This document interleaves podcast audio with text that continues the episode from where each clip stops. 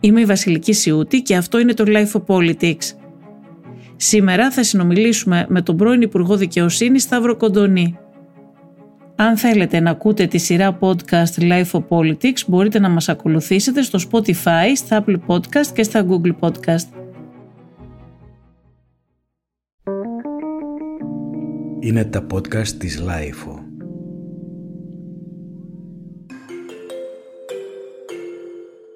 Στην πολιτική επικαιρότητα έχουμε πόλεμο μεταξύ Νέας Δημοκρατίας και ΣΥΡΙΖΑ, αλλά και σφοδρότατη σύγκρουση του Σκουμουνδούρου με το Σταύρο Κοντονή, μετά από όσα υποστηρίζει ο πρώην Υπουργός Δικαιοσύνης για σκοπιμότητες πίσω από τις αλλαγές στον ποινικό κώδικα, ειδικά για το αδίκημα της δωροδοκίας.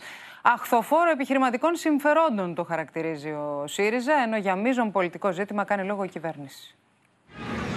Ανταλλαγή πυρών με το ΣΥΡΙΖΑ προκάλεσαν οι νέες δηλώσεις του Σταύρου Κοντονή που επέκρινε την προηγούμενη κυβέρνηση για τις αλλαγές στον ποινικό κώδικα που ψηφίστηκε τον Ιούνιο του 2019 και ειδικότερα για τη μετατροπή της δωροδοκίας από κακούργημα σε πλημέλημα. Έγινε για να ευνοηθούν συγκεκριμένα συμφέροντα, αφήνει σαφώς να εννοηθεί ο πρώην Υπουργός. Αποτελεί στίγμα και όνειδος για την κυβέρνηση που το υλοποίησε. Μεταφέρθηκε η διενέργεια των εκλογών μία εβδομάδα μετά από την εξαγγελθήσα να ψηφιστεί ο κώδικας για να γίνουν εξυπηρετήσεις προεκλογικές. Ο πρώην Υπουργός Δικαιοσύνης, κατά τη δύο κατάθεσή του στις δικαστικές αρχές, αναφέρθηκε σε συγκεκριμένη υπόθεση επικαλούμενος γεγονότα που υπέπεσαν στην αντίληψή του επί Υπουργείας του. Αναφέρομαι σε ε, υπόθεση η οποία εκδικάστηκε κατά την προεκλογική περίοδο. Ο ΣΥΡΙΖΑ απάντησε δίνοντας στη δημοσιότητα την τοποθέτηση του κ. Κοντονή στη Βουλή κατά την ψήφιση των αλλαγών του ποινικού ε, κώδικα. Είναι κάτι το οποίο πρέπει να μας κάνει υπερήφανους και σας καλώ όλους να υπερψηφίσουμε τα δύο αυτά βασικά νομοθετήματα. Του ευχόμαστε καλή τύχη στα νέα του καθήκοντα ως αχθοφόρος πολιτικών και επιχειρηματικών συμφερόντων. Για κοπτοραπτική και μάλιστα κακής ποιότητας έκανε λόγο απαντώντας ο Σταύρος Κοντονής. Κατά την προσφυλή του συνήθεια, το γραφείο τύπου του ΣΥΡΙΖΑ δημοσιοποίησε την κατάληξη της ομιλίας μου στη Βουλή, την οποία επιβεβαιώνω απολύτως ορθή και σήμερα, αποσιωπώντας έτσι την πρότασή μου να μην ισχύσουν οι ψηφιστέτε κώδικες την 1η Εβδόμου 2019, αλλά τουλάχιστον η έναρξη να μετατεθεί την 1η Ενάτου 2019 με την έναρξη του νέου δικαστικού έτους, ώστε να γίνουν οι αναγκαίες διορθώσεις. Μίζον πολιτικό ζήτημα δημιουργούν σύμφωνα με την κυβέρνηση δηλώσεις κοντονή. Η σπουδή του ΣΥΡΙΖΑ να εκδώσει ανακοίνωση χωρίς να παίρνει θέση επί της ουσίας των καταγγελιών του πρώην Υπουργού της κυβέρνησής του δημιουργεί μεγάλα ερωτηματικά. Αναμένουμε τις απαντήσεις του κυρίου Τσίπρα, ο οποίος δεν μπορεί να συνεχίσει να σιωπά. Η κατάθεση του κύριου Κοντονή ανοίγει τον κύκλο νέας έρευνας των επίμαχων καταγγελιών. Ο πρώην Υπουργός Δικαιοσύνης του ΣΥΡΙΖΑ, Σταύρος Κοντονής, κατέθεσε πριν από μερικές μέρες τη δικαιοσύνη για τις κατηγορίες που είχε διατυπώσει, υποστηρίζοντας ότι η κυβέρνηση του ΣΥΡΙΖΑ μετέφερε τη διενέργεια των εκλογών κατά μία εβδομάδα προκειμένου να συνεδριάσει η Βουλή και να ψηφιστεί ο νέος ποινικός κώδικας ο οποίος μεταξύ άλλων μετέτρεπε τη δωροδοκία σε πλημέλημα από κακούργημα για να εξυπηρετήσει όπως είπε επιχειρηματικά συμφέροντα.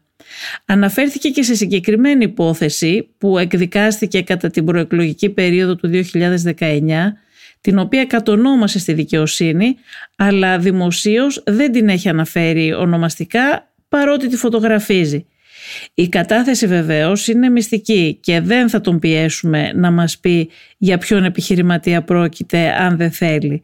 Θα τον ρωτήσουμε όμως να μας πει αν έχει στοιχεία και πώς ξεκίνησε όλο αυτό. Όλα τα στοιχεία τα κατέθεσα στην εισαγγελέα ε, η οποία διενεργεί την έρευνα.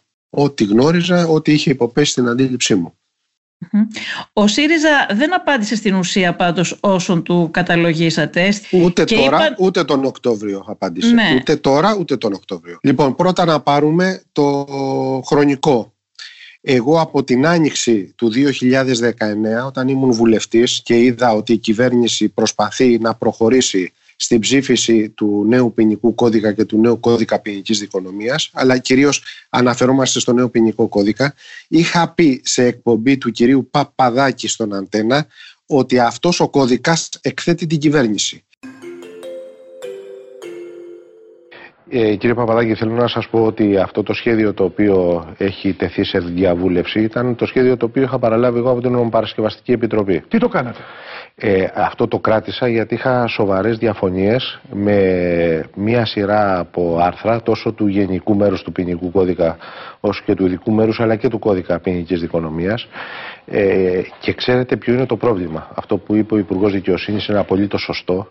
Ότι αυτό είναι ένα σχέδιο, δεν είναι ε, πρόταση της κυβέρνησης, είναι η πρόταση της Νομοπαρασκευαστικής Επιτροπής, η οποία όμως δεσμεύει την κυβέρνηση με βάση το Σύνταγμα και με βάση τη διαδικασία ψήφισης των κωδίκων ο κάθε υπουργός ε, δεν μπορεί να επέμβει σε αυτό το σχέδιο. Πρέπει να το πάει αυτούσιο στη Βουλή. Άρα αυτά τα οποία λέει Άρα... η νομοπαρασκευαστική θα έρθουν μετά τη διαβούλευση έτσι ακριβώς. Την... Γι' αυτό, γι αυτό ακριβώς, επειδή εγώ δεν συμφωνούσα και καταλάβαινα ότι αν το θέσω στη διαβούλευση ή αν το πάω στη Βουλή, θα εκτίθετο η κυβέρνηση σε τελευταία ανάλυση. Είχα προβλέψει τότε τη σύσταση νέας νομοπαρασκευαστικής επιτροπής, η οποία επί του σχεδίου της προηγούμενης θα α, καταλήξει σε ένα σχέδιο το οποίο θα μας βρίσκει όλους σύμφωνους. Ε, αυτό δεν έγινε, ε, γιατί μεσολάβησε ο ανασχηματισμός και είδαμε αυτό το σχέδιο στη διαβούλευση με όλα τα παρεπόμενα... Κυρία Σιούτη, δεν ήμουν ο μόνος που μίλησα τότε. Είχε εκδώσει ανακοίνωση η νεολαία του ΣΥΡΙΖΑ. Αλήθεια για, είναι αυτό. Για, βεβαίως και είναι αλήθεια. Για τις ποινές που προεβλέπονται σε συγκεκριμένα αδικήματα. Είχε εκδώσει ανακοίνωση η Διεθνής Αμνηστία για τα αδικήματα του βιασμού και την ποινική μεταχείριση την οποία επιφυλάσσει ο νέος ποινικός κώδικας. Είχαν ακουστεί φωνές για τα αδικήματα βιοπραγιών και σεξουαλικής εκμετάλλευσης ανηλίκων. Υπήρχαν πολλά ε, σε ένα θετικό έργο της Επιτροπής υπήρχαν και παρατηρήσεις σωστές. Έκανε επιμέρους λάθη η Επιτροπή. Αυτό λοιπόν για πρώτη φορά εγώ το είπα την άνοιξη του 19. Κατά τη συζήτηση στη Βουλή. Και βρισκόμενος μπροστά καταλαβαίνετε σε ένα ε, ε, ηθικό και πολιτικό αδιέξοδο εκείνη τη στιγμή κατέθεσα την πρόταση την εξής. Να ψηφίσουμε σήμερα τους κώδικες αλλά να ισχύσουν από 1η Σεπτεμβρίου. Έδωσα μέχρι και ημερομηνία κυρία Σιούτη. Να ισχύσουν με την έναρξη του δικαστικού έτους για να μην καταλάβουν τις εκκρεμείς δίκες και να δοθεί η δυνατότητα στη νέα κυβέρνηση, είτε ήταν κυβέρνηση ΣΥΡΙΖΑ, είτε ήταν κυβέρνηση Νέας Δημοκρατίας, να προβεί στις αναγκαίες διορθώσεις για όλα αυτά που είχαν μιλήσει και άλλοι εκτός από μένα δηλαδή. Αυτό είπα. Στο τέλος της ομιλίας μου το επισημάνατε πολύ σωστά. Λέω ας το ψηφίσουμε αυτό, να ψηφίσουμε τους δύο κώδικες ή πρέπει να είμαστε υπερήφανοι που επί των ημερών μας επιτέλους τέλειωσε αυτή η διαδικασία ε, αλλά στο ενδιάμεσο χρονικό διάστημα, μάλιστα αν θυμάμαι καλά μεταχειρίστηκα την έκφραση σε εύλογο χρονικό διάστημα ε, να γίνουν οι απαραίτητες διορθώσεις. Αυτό που έκανε ο ΣΥΡΙΖΑ να κάνει κοπτοραπτική της ομιλίας μου και να, την και να παρουσιάσει αυτό που κατά τη γνώμη μου τον βόλευε, δεν τον βόλευε γιατί και εκεί έλεγα ότι πρέπει να γίνουν διορθώσεις και να απαλείψει την ε, παραπάνω παράγραφο η οποία αναφερόταν σε μη ισχύ των κωδίκων ε, αυτό πλέον δεν μπορεί να χαρακτηριστεί. Δεν μπορεί να χαρακτηριστεί. Είναι πολιτική πλαστογραφία και, δείχνει, και ναι. δείχνει κάτι. Δείχνει και το ήθος και τον τρόπο που ορισμένοι πολιτεύονται.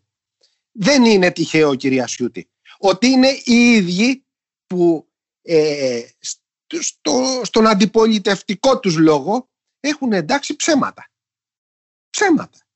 Δεν μπορεί να λες ότι υπάρχει πινακίδα για τη Μενδόνη στην Ακρόπολη και να μην υπάρχει. Δεν μπορεί να λες ότι δίδεται δωράκι στις Ζήμες ο διαγωνισμός για τα self-test και να μην υπάρχει ζήμη στο διαγωνισμό. Αλλά για το θέμα ε, της, της Μενδώνη, για παράδειγμα, υπήρχε όμως μια απόφαση στην οποία στηρίχθηκαν. Δεν υπήρχε η ταμπέλα, δεν είχε μπει πράγματι, αλλά στηρίχθηκαν σε μια στην απόφαση της δωρεάς που υπήρχε ε, ε μια να σας, πω, να σας πω κυρία Σούτη, εάν δεν αποτυπωθούν αυτά τα πράγματα, ε, τότε εγώ ήμουν από εκείνους που ήμουν ε, ε, λάβρος εναντίον της κυρίας Μενδώνη για τα θέματα που διαχειρίστηκε με, το, με τα ζητήματα το Me Too και τα λοιπά ε, τι θα έπρεπε να είναι πολύ πιο κάθετη και πιο αυστηρή κτλ. Αλλά άλλο το ένα, άλλο το άλλο. Να εννοείται η κριτική να είναι στοιχειοθετημένη και να, να στηρίζεται... είναι στοιχειοθετημένη. Πάνω σε υπαρκτά... στην, περίπτωση τη δική μου έχει γίνει πλαστογραφία στην ουσία. Κοπτοραπτική και χαρακτηρισμοί. Αυτά είναι πρωτόγνωρα πράγματα για την αριστερά. Πρωτόγνωρα. Ναι, εντάξει, υπήρχαν, είχαν γίνει και άλλα πράγματα στο παρελθόν πάντως κύριε Κοντονή. Δεν είστε ο πρώτος που αντιπαρατίθεται ε, με τον ΣΥΡΙΖΑ. Είχαν γίνει και το, το 2015 όταν είχαν φύγει πρώην συντροφοί σας από την αριστερή πλατφόρμα. Νομι, νομίζω κυρία Σιούτη ότι εκεί κρατήθηκε ένα επίπεδο και από τις δύο μεριές. Ναι. Η αντιπαράθεση ήταν πολιτική. Δεν ήταν με χαρακτηρισμούς. Δεν ήταν ε, αντιπαράθεση ε, αχθοφόρων ε, επιχειρηματικών συμφερόντων και πολιτικών αντιπάλων. Δεν ε, είχαμε τέτοια πράγματα. Τώρα δεν το έχω πρόχειρο να σας πω την αλήθεια, αλλά έχω την εντύπωση ότι σε κάποιες, ίσως όχι σε αυτή την περίπτωση, αλλά και με την περίπτωση του κυρίου Λαφαζάνη και άλλων είχαν γίνει, είχαν ανταλλαγή και υπήρχε, κουβέντες υπήρχε, υπήρχε, υπήρχε σφοδρή αντιπαράθεση, δεν σας λέω όχι. Αλλά ε, ήταν πολιτική αντιπαράθεση. Είχε πει ποτέ κανένα τέλεχος του ΣΥΡΙΖΑ ότι τα μέλη της ΛΑΕ είναι αχθοφόροι επιχειρηματικών ή πολιτικών συμφερόντων των, αντι, των αντιπάλων του ΣΥΡΙΖΑ. Είχε πει ε, ποτέ. Ποτέ. Νομίζω ότι έχουν υποθεί σε κάποιες περιπτώσεις. Εάν αλλά σας λέω και εγώ τώρα δεν το έχω πρόχειρο για να. Όχι, να σας πω. Εάν έχουν υποθεί μεμονωμένα, δεν ήταν η θέση του κόμματος αυτή.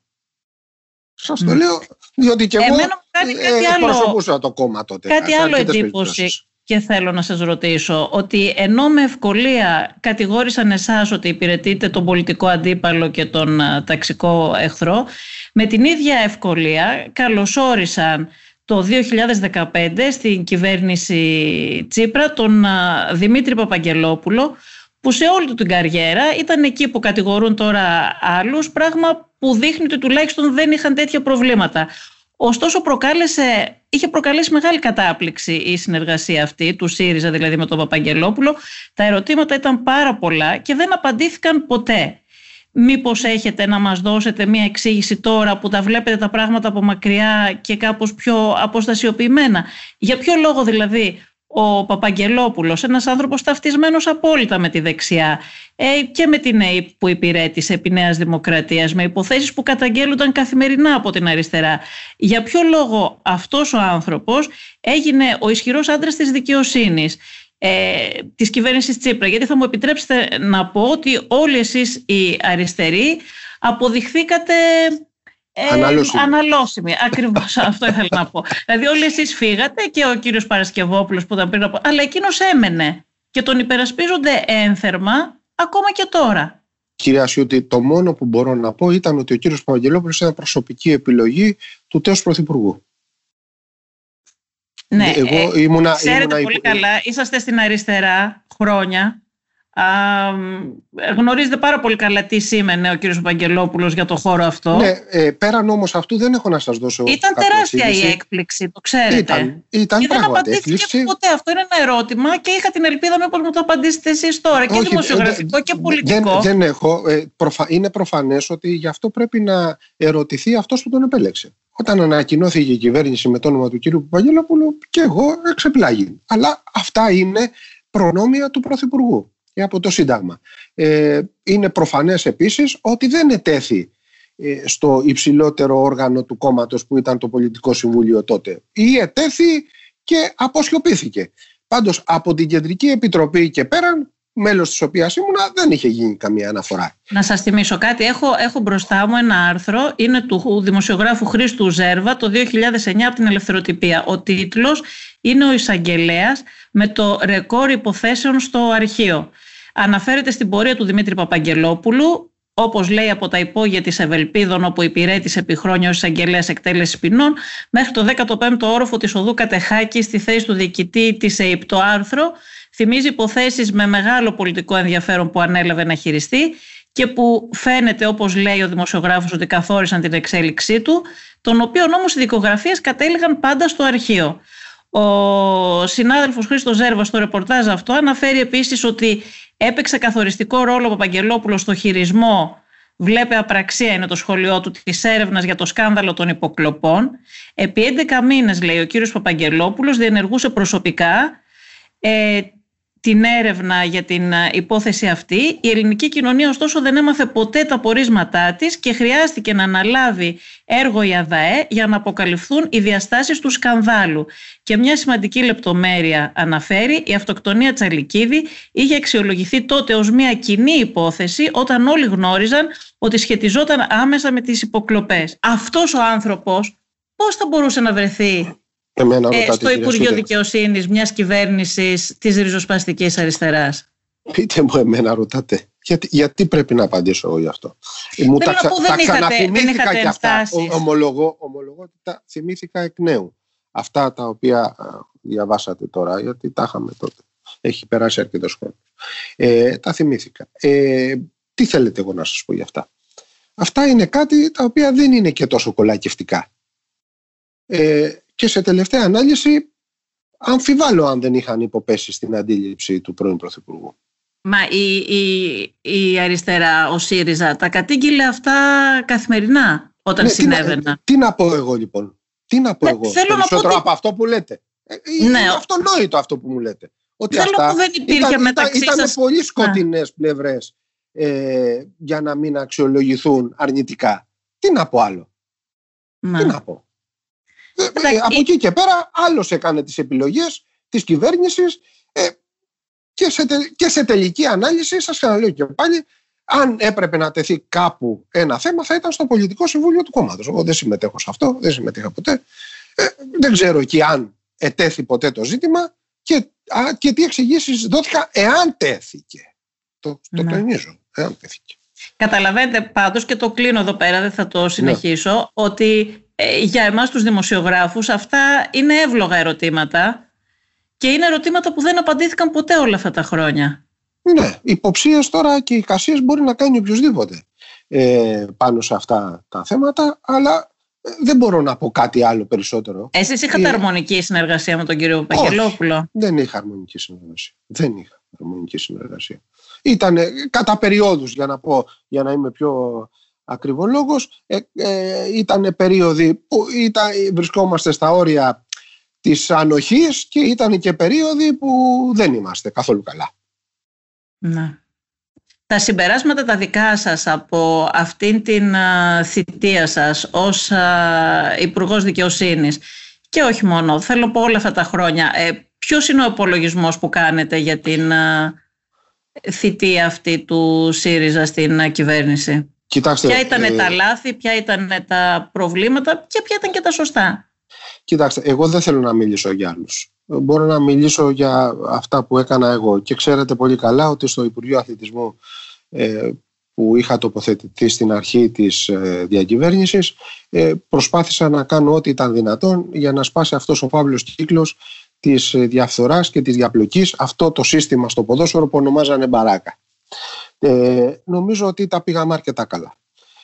Ε, επίσης ε, πάρα πολλοί υπουργοί... Η παράγραφος έδιναν... παραμένει, εκεί δεν είναι ακόμα; Όχι, όχι. Με τη συνεργασία των Διεθνών Ομοσπονδιών διορίστηκε προσωρινή διοίκηση, έγιναν εκλογές και νομίζω ότι έχει εξομαλυνθεί πάρα πολύ η κατάσταση στο ποδόσφαιρο. Δεν είναι τέλεια, αλλά έχει βελτιωθεί πάρα πολύ σε σχέση με εκείνο το χάλι το οποίο ε, ίσχυε το 2015.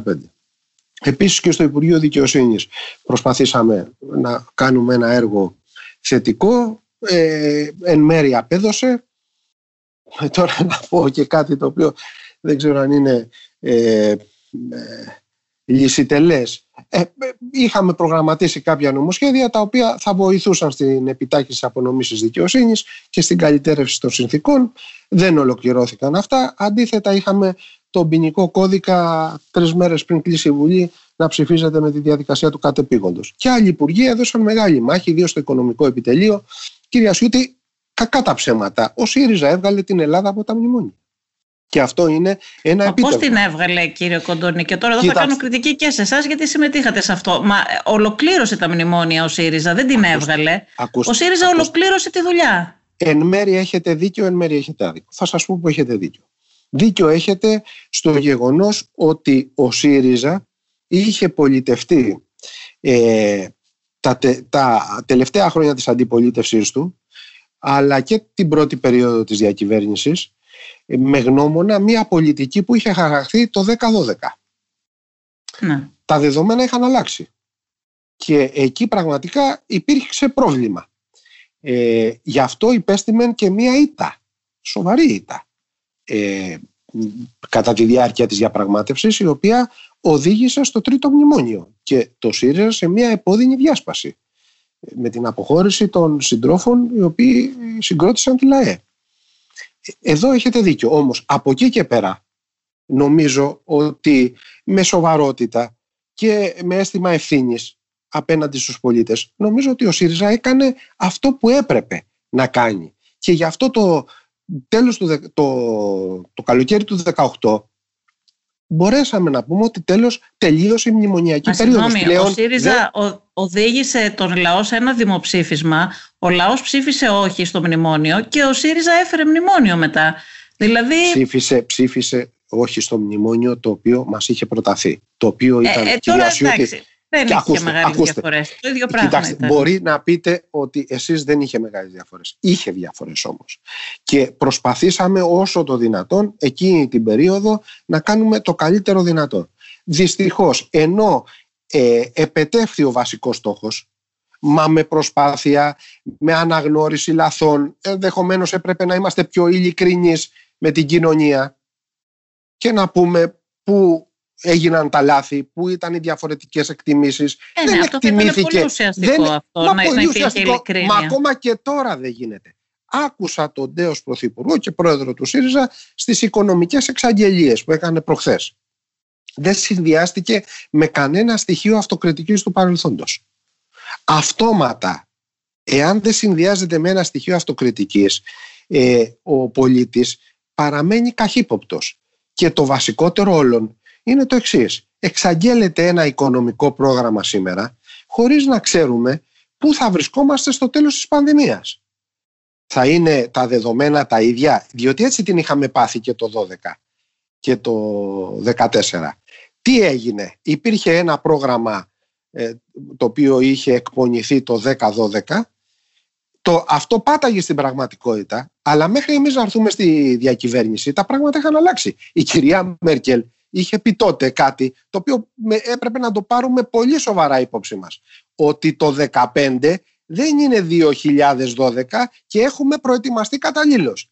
Αυτοί είχαν προετοιμαστεί καταλήλως, εμείς δεν είχαμε προετοιμαστεί. Και φάνηκε αυτό το πράγμα. Να. Και φάνηκε. Γι' αυτό σας λέω έχετε εν μέρη δίκιο και θα το αναγνωρίσω, αλλά πρέπει να αναγνωριστεί και μια μεγάλη προσπάθεια του ΣΥΡΙΖΑ τότε για την ανάταξη της οικονομίας και να βγούμε τελικά από την κυδαιμονία και τα μνημόνια. Εντάξει, αλλά όλο αυτό στήχησε πολύ περισσότερο γιατί με αυτή τη λογική Δεν και, ο Σαμαράς, και ο Σαμαράς έλεγε, να σας πω, όχι, και ο Σαμαράς έλεγε θα σας βγάλω από τα μνημόνια και το ναι, περίφημο mail Χαρδούβελη είχε λιγότερα, ναι, δεν, το, δεν, δεν ολοκλήρωσαν και όλα στη θητεία τους, αλλά δεν θα μας έβγαζαν από τα μνημόνια ούτε αυτοί. Θα ολοκλήρωσαν τη δουλειά. Αυτό που έκανε και ο ΣΥΡΙΖΑ. Ε. Το περίφημο mail Χαρδούβελη με τα μέτρα που υπολείπονταν ήταν ε, λιγότερα χρήματα από αυτό, το τρίτο μνημόνιο που έφερε ο ΣΥΡΙΖΑ. Όχι, μα, μα, γιατί το mail Χαρδούβελη είχε να κάνει με τη δεύτερη αξιολόγηση, η οποία δεν, είχε, ναι. δεν την είχαν ούτε καν κλείσει. Δεν, δεν είχε κλείσει ούτε καν. Βεβαίως, ναι. καταλαβαίνετε. Ε, ε, το mail Χαρδουβελή ήταν πολύ πιο πίσω από τη νέα γραμμή στήριξης την οποία πήρε ο ΣΥΡΙΖΑ με τα μνημόνια. Δεν είχε καμία σχέση με μνημόνια κτλ. Είναι άλλο πράγμα το οποίο μάλιστα δεν είχε γίνει και δεκτό. Ε, καταλαβαίνετε εμείς εκεί σημείο. δεν είχε γίνει δεκτό πράγματι. γιατί... Όχι και θέλω να σας θυμίσω τότε και κάτι. Γιατί πολλοί μου λένε ότι επιτίθεμαι στο ΣΥΡΙΖΑ και τώρα ακριβώς το αντίθετο κάνω. Υπερασπίζομαι κάποια πράγματα τα οποία ήταν θετικά και πρέπει να τα λέμε. Η, η κυρία Σιούτη, θυμόσαστε πότε έγιναν οι εκλογές για πρόεδρο Δημοκρατίας; Για πρώτη φορά στα πολιτικά χρονικά της χώρας έγιναν πριν τα Χριστούγεννα. Ενώ πάντοτε οι εκλογές για τον πρόεδρο Δημοκρατίας γίνονται το Φεβρουάριο. Γιατί έγινε αυτό, Διότι έβλεπε η κυβέρνηση τότε της Νέας Δημοκρατίας και του Πασόκ, ήταν η κυβέρνηση συνεργασίας, ότι δεν μπορούν να πετύχουν απολύτως τίποτα. Ε, Αλήθεια είναι ε, αυτό, ε, έγινε λοιπόν η επίσπευση των προεδρικών εκλογών για να διαλυθεί η Βουλή. Ήταν δεδομένο ότι με τη σύνθεση εκείνη δεν υπήρχε περίπτωση να εκλεγεί πρόεδρος Δημοκρατίας. Ε, θέλω λοιπόν να σας πω ότι ε, δεν είναι όπως τα παρουσιάζει η δεξιά τα πράγματα και η Νέα Δημοκρατία σήμερα. Ήταν πολύ χειρότερα και παραλάβαμε μια κατάσταση ε, η οποία πραγματικά ήταν ζωφερή. Τέλος πάντων, παραλάβατε μια κατάσταση στην οποία βγήκατε, πήρατε την εξουσία λέγοντας ότι θα καταργήσετε το μνημόνιο και φέρετε άλλο ναι, ένα ναι, σε αυτά, σε αυτά μνημόνιο. Σας λέω, έχετε, και δεν έχετε υπήρχε δίκιο, και ειλικρίνεια, γιατί ξέρετε κάτι, θα μπορούσε να καταλάβει ο κόσμος, παρότι υπήρχαν προειδοποιήσεις ότι ε, δεν πρόκειται να αλλάξει την πολιτική της Ευρωπαϊκή Ένωση. Ε, φαινόταν αυτό το πράγμα. Αλλά τέλος πάντων, ακόμα και αυτό θα μπορούσε όμως να υπάρξει μια, ειλικρίνεια. δεν υπήρξε ειλικρίνεια για το τι γινόταν. Θα σας πω, υπήρχε μια υπεραισιοδοξία η οποία φάνηκε ότι δεν πάταγε στην πραγματικότητα και βεβαίως αυτό που θέλω να πω είναι ότι δεν έγινε μια αναλυτική συζήτηση και παρουσίαση των λαθών. Τι συνέβη τελικά, γιατί φτάσαμε σε αυτό το σημείο; Και ξέρετε, εμένα δεν μου αρέσει να τα φορτώνουμε σε, σε, σε μεμονωμένους ανθρώπους όλες τις αποτυχίες. Αυτό δεν είναι και τόσο τίμιο. Και συμβαίνει. Συμβαίνει. Αλλά τέλος πάντων Α το παρακάμψουμε αυτό. Θεωρείτε, θέλω να σας ρωτήσω, επειδή παρουσιάστηκε το νέο πρόγραμμα για την οικονομία του ΣΥΡΙΖΑ, στο οποίο δεν ήταν παρόν ο Ευκλήδης Τσακαλώτος και αυτό συζητήθηκε, ήθελα να σας ρωτήσω αν θεωρείτε τον ρόλο του καθοριστικό, γιατί θυμόμαστε όλοι τι είχε γίνει με τον κύριο Βαρουφάκη, Φεύγοντας, ο κύριος Βαρουφάκης ανέλαβε ο Ευκλήδης Τσακαλώτος. Δεν ήταν και πολύ εύκολο να βρει κάποιον εκείνη την περίοδο, ο Αλέξης Τσίπρας, που να ξέρει οικονομικά, να τον, αποδέχεται και, να τον αποδέχονται και στην Ευρώπη, να μπορεί να μιλήσει και τη γλώσσα τους. Κατάφερε τουλάχιστον για πολλούς να σας λέω κυρία ότι ακόμα και την κυβέρνηση. Ναι, ευθέως, σας, ευθέως σας λέω. Ήθελα να σας ρωτήσω για το ρόλο του, αν θεωρείτε ότι ήταν σημαντικός ο ρόλος του εκείνη την περίοδο ή όχι; Τσακαλώτου, Δραγασάκη, Σταθάκη ήταν απολύτως θετικός εκείνη την περίοδο. Απολύτως θετικός. Εγώ έζησα ένα κομμάτι της διαπραγμάτευσης όταν ανέλαβα υπουργός Δικαιοσύνης. Ε, ήμουνα μαζί με τους υπουργούς που σας προανέφερα διότι υπήρχαν θέματα νομοθετικών ρυθμίσεων που άπτονταν της αρμοδιότητάς μου ε, σας λέω ότι ήταν μια διαπραγμάτευση σκληρή που όσο δεν μπορείτε να διανοηθείτε. Και ο, ο, ο, ρόλος που έπαιξαν οι τρεις ε, ε, σύντροφοι γιατί εγώ θεωρώ συντρόφους ιδίως αυτούς τους τρεις, ο Ευκλήτη Τσακαλώτος, ο Γιάννης Δραγασάκης και ο Γιώργος Σταθάκης, ήταν απολύτως θετικός, επικοδομητικός και γι' αυτό είχαμε και ένα, μια θετική κατάληξη. Θέλω να σας γυρίσω τώρα λίγο πίσω σε αυτά που συζητούσαμε πριν. Ε, γιατί είπαμε για τον ε, ποινικό κώδικα και για το θέμα της ε, μετατροπής ε, της δωροδοκίας από κακούργημα σε πλημέλημα. Ε, θέλω να σας ρωτήσω ότι πριν μερικούς μήνες, μιλώντας στην τηλεόραση του Αντένα που είχατε ανακοινώσει και την παρέτησή σας από την Κεντρική Επιτροπή του ΣΥΡΙΖΑ, είχατε αναφέρει ότι οι αλλαγές αυτές ήταν ευνοϊκότερες και για το θέμα της ηγεσίας της χρυσής αυγής, ε, γιατί τα μέλη της δεν θα αστερούνταν τα πολιτικά τους δικαιώματα ναι, και ως, προς οι ποινές του αρχηγού ποινή. Ναι. Ναι, ναι, ναι. Και ότι οι ποινές του αρχηγού θα είναι, είχατε πει, σαν ήταν, ήταν πιο χαμηλές ήταν πιο χαμηλές από την ε, προηγούμενη πρόβλεψη.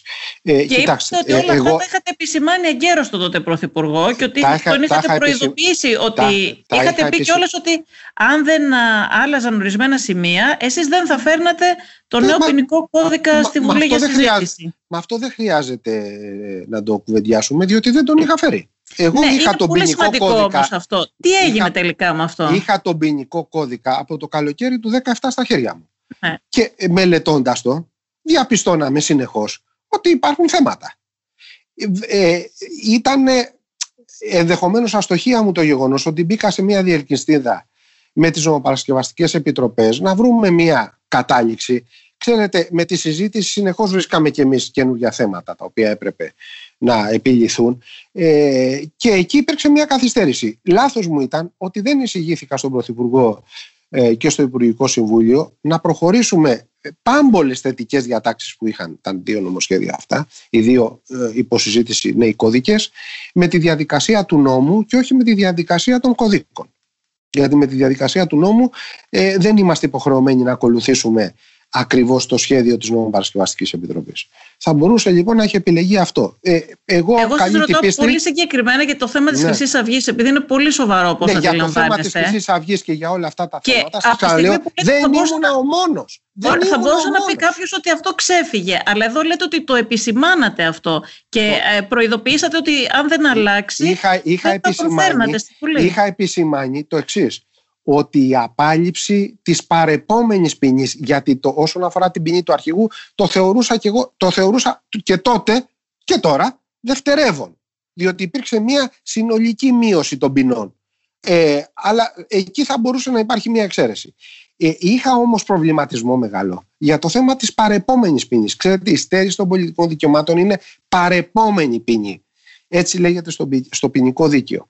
Και όλοι γνωρίζουμε τι ε, εργαλείο είναι στα χέρια ενός δικαστή όταν θέλει να επιβάλλει το γνωρίζουμε από τη δίκη των πρωτετίων του πραξικοπήματος 21 Απριλίου. για, για σκεφτείτε λίγο, εάν δεν υπήρχε αυτό το εργαλείο στα χέρια του δικαστή τότε, τι μπορούσε να έχει γίνει στο μέλλον, στο άμεσο μέλλον. Εδώ λοιπόν θέλω να σας πω ότι ε, είχαμε καταθέσει τον προβληματισμό μας ε, για αυτά τα ζητήματα. Εκεί όμως που το τονίζω, το τονίζω, εγώ είχα πει ότι είναι αδιανόητο να προχωρήσουμε ε, στην ψήφιση του νέου κώδικα χωρίς να γίνουν αλλαγές και ήδη είχα συζητήσει τα θέματα της δωροδοκίας και τα λοιπά. Ε, εκεί ήμουν εγώ απολύτως κάθετος, διότι ε, το, το έχω πει 15.000 φορές, θα το πω άλλη μία, θεωρώ αδιανόητο για το κόμμα το οποίο έταξε στον εαυτό του να κάνει την κάθαρση μετά από 15 χρόνια αυτού του δικοματικού πλιάτσικου της Νέας Δημοκρατίας και του Πασόκ που είχε γίνει εις βάρος του ελληνικού λαού, να εμείς αντί για κάθαρση να κατασκευάζουμε παραγραφές. Και εδώ θέλω να πω ότι ε, βεβαίως το, κάποια στιγμή τραβάς μια κόκκινη γραμμή, γίνεται μια τομή στο ποινικό δίκαιο και από εκεί και πέρα θα ισχύει ο ευμενέστερος νόμος. Αλλά θεωρούσα τότε ότι δεν έπρεπε να γίνει εκείνη τη στιγμή. Αυτό ήταν η άποψή μου. Όταν το ε, επισημάνατε για την Χρυσή Αυγή, ναι, ναι. Ότι είναι, θα είναι ευνοϊκότερες οι ποινές και η μεταχείριση. Για ε, ποιο λόγο δεν υπήρξε αντίδραση; Ε, όταν το είχα επισημάνει και αυτό μέσα στα άλλα, κοιτάξτε, δεν, δεν, δεν έγινε κάτι τότε, ούτε μου υπόθηκε ότι έχω άδικο κτλ. Ε, Αντιθέτως, θέλω να σας πω, κυρία Σιούτη, ότι εγώ παρέδωσα το Υπουργείο Δικαιοσύνης ε, τέλη Αυγούστου του 2018 και ε, μεσολάβησαν αρκετοί μήνες που νόμιζα ότι είχα πείσει και το κόμμα μου και την ηγεσία της κυβέρνησης ότι αυτά που έλεγα για τους ποινικούς κώδικες είναι σωστό και ξαφνικά κάποια στιγμή νομίζω τον Απρίλιο προκύπτει θέμα ψήφισης κώδικα. Τον Απρίλιο. Ε, δεν σας το κρύβω ότι εξεπλάγει. Και σε μια περίοδο η οποία έχει χαρακτηριστεί προεκλογική. Διότι μετά από ένα μήνα είχαμε προεκλογές και μετά φτάσαμε στις ε, πρόορες εκλογές του Ιουλίου. Αλλά ε, ε, εγώ ειλικρινώς σας το λέω νόμιζα ότι είχα πίεση όσον αφορά την ορθότητα των απόψεών μου. Και δεν ήταν η πρώτη φορά και αυτό τιμάει τον πρώην Πρωθυπουργό. Είχαμε και άλλες περιπτώσεις που μου είχε, είχαν προταθεί κάποια πράγματα. Εγώ είχα αντιτείνει, αναγνωρίστηκε ότι είχα δίκιο και δεν προχωρήσε η κυβέρνηση σε λάθη. Τα οποία θα τα πληρώναμε και αυτά πολύ ακριβά, όπως πληρώσαμε άλλα ε, θέλω να σας πω, είχα μείνει ήσυχος εγώ ότι δεν θα προχωρήσει χωρίς αλλαγές ο ποινικός κώδικας. Και εξεπλάγει όταν το είδα.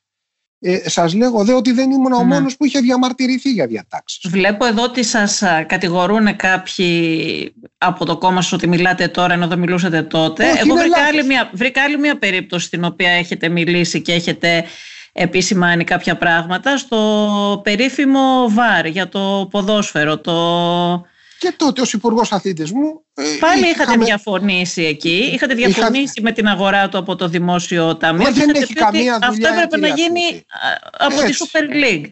Έτσι ακριβώς. Δεν έχει καμία δουλειά το δημόσιο. Ξέρετε, το ποδόσφαιρο, το επαγγελματικό ποδόσφαιρο, είναι μια επιχείρηση.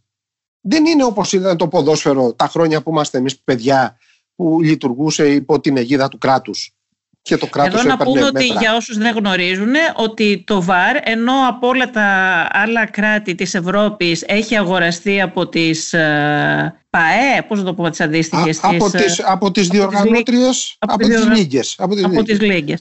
Ε, εδώ πέρα, ε, επί Νίκου Παπά ως Υπουργό Ψηφιακής Πολιτικής παρουσιάστηκε ως έργο ψηφιακής υποδομής και πληρώθηκε με χρήματα του δημοσίου και μάλιστα αρκετά ακριβότερα από... Κοιτάξτε, εγώ, εγώ θα σας πω που ε, είχε τεθεί το θέμα όταν ήμουν υφυπουργός αθλητισμού. Είχα συμφωνήσει στην αγορά του ΒΑΡ και είχα πει ότι πρέπει να το αγοράσει η Super League. Όπως επίσης είχα νομοθετήσει και δυστυχώς δεν εφαρμόστηκε ενώ είχε νομοθετηθεί και είχε εγκριθεί το ηλεκτρονικό εισιτήριο και η κάρτα φιλάθλου. Το ηλεκτρονικό εισιτήριο ευτυχώς εφαρμόστηκε εν μέρη επί των ημερών. Η κάρτα φιλάθλου, ενώ και αυτό είχε νομοθετηθεί, δεν εφαρμόστηκε και μάλιστα τότε είχα πει ότι και τα έξοδα για την κάρτα φιλάθλου θα τα αναλάβουν, θα τα αναλάβουν οι ΠαΕ. Και βεβαίως είχαμε συμφωνήσει σε αυτό το πράγμα. Ε, είχαμε συμφωνήσει Όλοι. Το ίδιο είχα πει τότε και για το ΒΑΡ. Ε, για τα, δεν είχαμε συζητήσει καθόλου και δεν ήξερα καθόλου για το κόστος. Διότι από την αρχή είχα πει ότι δεν έχει καμία δουλειά το δημόσιο να ανακατευθεί σε αυτή την ιστορία. Ε, Ενδεχομένως μπορεί να διευκολύνει με κάποιο τρόπο, αλλά δεν μπορεί οικονομικά να ε, συμμετέχει σε αυτή την ιστορία. Αυτό είχα πει και, γι αυτό, και γι' αυτό δεν είχε προχωρήσει επί των ημερών Και μια τελευταία ερώτηση για την, από την εμπειρία σας ως υπουργός Δικαιοσύνης. Διαφθορά στη δικαιοσύνη υπάρχει, παραδικαστικό κύκλωμα υπάρχει ακόμα; Κυρία Σιούτη, ε, για να μιλήσω για παραδικαστικό κύκλωμα ή για διαφθορά πρέπει να έχω συγκεκριμένα στοιχεία στα χέρια μου. Ε, συνηθίζω όμως να λέω ότι η δικαιοσύνη δεν ζει σε γυάλα σε καμία κοινωνία πουθενά στον κόσμο. Και, τις παθο, και οι παθογένειες κοινωνικές περνάνε και στον χώρο της δικαιοσύνης. Εδώ δεν θέλω βεβαίως να θεωρηθεί ως δόγμα. Ε, θεωρώ ότι η συντριπτική πλειοψηφία των Ελλήνων δικαστών και των Ελληνίδων δικαστών εκτελεί τα καθήκοντά της κατά τρόπο άψογο ε, και αυτό που θέλω να πω προς όλους είναι ότι πρέπει να έχουμε εμπιστοσύνη στη δικαιοσύνη. Αλλά και οι λειτουργοί της δικαιοσύνης ελέγχονται. Γι' αυτό κατ' επανάληψη είχα πει σε αντιπαράθεση με την Ένωση Δικαστών Εισαγγελέων όταν εξέφραζα κρίσεις για δικαστικές αποφάσεις και αντέτειναν ότι δήθεν αυτό αποτελεί επηρεασμό ότι όλοι κρινόμεθα. Και οι κριτές κρίνονται και οι πολιτικοί κρίνονται και οι δικαστές θα πρέπει να κρίνονται. Και δεν κρίνονται μόνο από, το, από τους επιστήμονες κρίνονται και από το, την κοινωνία. Όλοι έχουμε το δικαίωμα να πούμε τη γνώμη μας. Αυτή να είναι εμπεριστατωμένη, θεμελιωμένη και να μην είναι αυθαίρετη, άδικη και συκοφαντική ορισμένες φορές. Εσείς ήσασταν ελεύθερος τα χρόνια αυτά, το διάστημα αυτό που ήσασταν Υπουργός Δικαιοσύνης ή δεχτήκατε ποτέ πιέσεις; Κοιτάξτε, ε, ε, εγώ θέλω να σας πω το εξής ότι και σας το είπα προηγουμένως, ότι α, διαφωνίες μπορεί να είχαν ανακύψει. Ε, ξανατονίζω ότι ήταν προς τιμή του Πρωθυπουργού τότε ότι σε δύο πάρα πολύ κρίσιμα θέματα που υπήρχαν διαφωνίες ε, άκουσε τη γνώμη μου και νομίζω ότι ε, πολύ καλά έκανε. Είναι προς τιμή του, γι' αυτό το λέω. Δεν μου απαντήσετε ακριβώς το θέμα των πιέσεων. Δεν θέλω να πω τίποτα αυτή τη στιγμή γιατί μπορεί να εκλειφθεί ως μέρος ε, αυτής της υπόθεσης η οποία αυτή τη στιγμή ε, διερευνάται από τη δικαιοσύνη. Θέλω να σας πω ότι διαφωνίες υπήρχαν, ε, μπορεί να υπήρχαν και προτροπές. Εγώ ξέρετε είμαι ένας άνθρωπος, έχω χαρακτηριστεί από πολλούς ότι μαγείρει στο κεφάλι. Αυτό που θεωρώ σωστό, αυτό θα κάνω. Εάν, για παράδειγμα τώρα σας λέω, ε, σε μία περίπτωση υπήρχε διαφωνία δική μου και του Πρωθυπουργού για ένα θέμα το οποίο το θεωρούσα θέμα αρχής, ε, δεν θα πήγαινα εγώ στη Βουλή ως εισηγητής. Θα είχα παραιτηθεί. Και αυτό το ξέρουν οι πάντες. Ναι. Επιθυμία σας δεν ήταν η περίφημη δήλωση αυτή για τα θεσμικά εμπόδια της ε, δικαιοσύνης; Αλλά εμείς οι αστοιχείωτοι καταφέρνουμε και ξεπερνάμε πολλές φορές ακόμα και θεσμικά εμπόδια αυτών που έχουν ιδιαίτερη στοιχείωση για να μας θέτουν τέτοια εμπόδια, τα ξεπερνάμε. Ή κάπως έτσι τέλος πάντων. Νομίζω ήταν ε, μετά την, ε, κατά το χρόνο μετά τις εκλογές του Ιουλίου. Πώς θα καταφέρουμε τη δεύτερη φορά αριστερά; Πώς θα καταφέρουμε κερδίζοντας τις εκλογές αυτή τη φορά να αναλάβουμε την ευθύνη και τον έλεγχο όχι μόνο των κυβερνητικών θέσεων, όχι μόνο των Υπουργείων, αλλά και κρίσιμων αρμών της εξουσίας. Είναι ερώτημα αυτό. Υποθέτω ότι δεν σας βρήκε σύμφωνο, Για τους αρμούς, όχι, όχι μόνο δεν με βρήκε σύμφωνο, αλλά είχα μιλήσει από αυτού του θέματος στην Κεντρική Επιτροπή. Ναι, σαν να θυμάμαι κάτι τώρα που το λέτε. Νομίζω ότι είχατε πει ότι δεν μπορεί να λέγονται τέτοια πράγματα, κάπως έτσι. όχι μόνο να λέγονται, δεν είναι να λέγονται. Είναι εκτός θεωρητικού και ιδεολογικού πλαισίου της ανανεωτικής αριστεράς. Και αυτό που λέγαμε από το 1968 ως κουκού εσωτερικού δημοκρατικός δρόμος προς το σοσιαλισμό. Είναι εκτός ιδεολογικού και θεωρητικού πλαισίου. Αυτά είναι ε, προσεγγίσεις μιας άλλης αριστεράς, όχι της ανανοτικής. Ωραία, κύριε Κοντονή, σας ευχαριστώ πάρα πολύ. Να είστε καλά, κυρία Σιούτη. Ακούσατε το Life of Politics και τη Βασιλική Σιούτη. Σήμερα συνομιλήσαμε με τον πρώην Υπουργό Δικαιοσύνης Σταύρο Κοντονή. Τα podcast της LIFO ανανεώνονται καθημερινά και τα ακούτε μέσα από το LIFO.gr ή τις εφαρμογές της Apple, του Spotify ή της Google. Κάντε subscribe πατώντας πάνω στα αντίστοιχα εικονίδια για να μην χάνετε κανένα επεισόδιο. Είναι τα podcast της LIFO.